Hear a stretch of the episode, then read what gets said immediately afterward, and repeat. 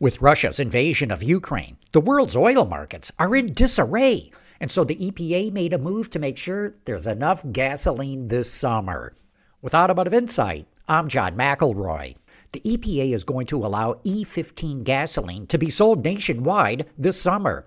That's gasoline with 15% ethanol in it. In summer, most gasoline has 10% ethanol, but by adding more ethanol, that's going to stretch out gasoline supplies and make sure that more is available.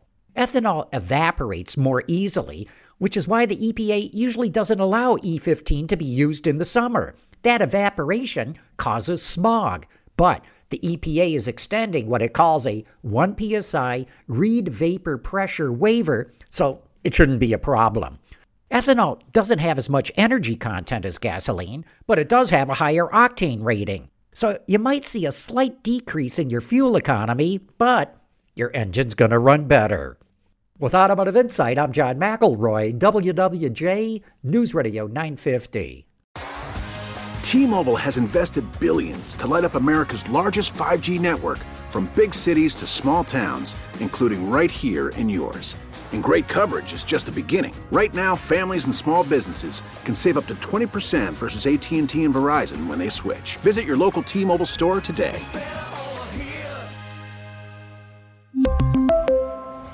Plan savings with 3 lines of T-Mobile Essentials versus comparable available plans. Plan features and taxes and fees may vary.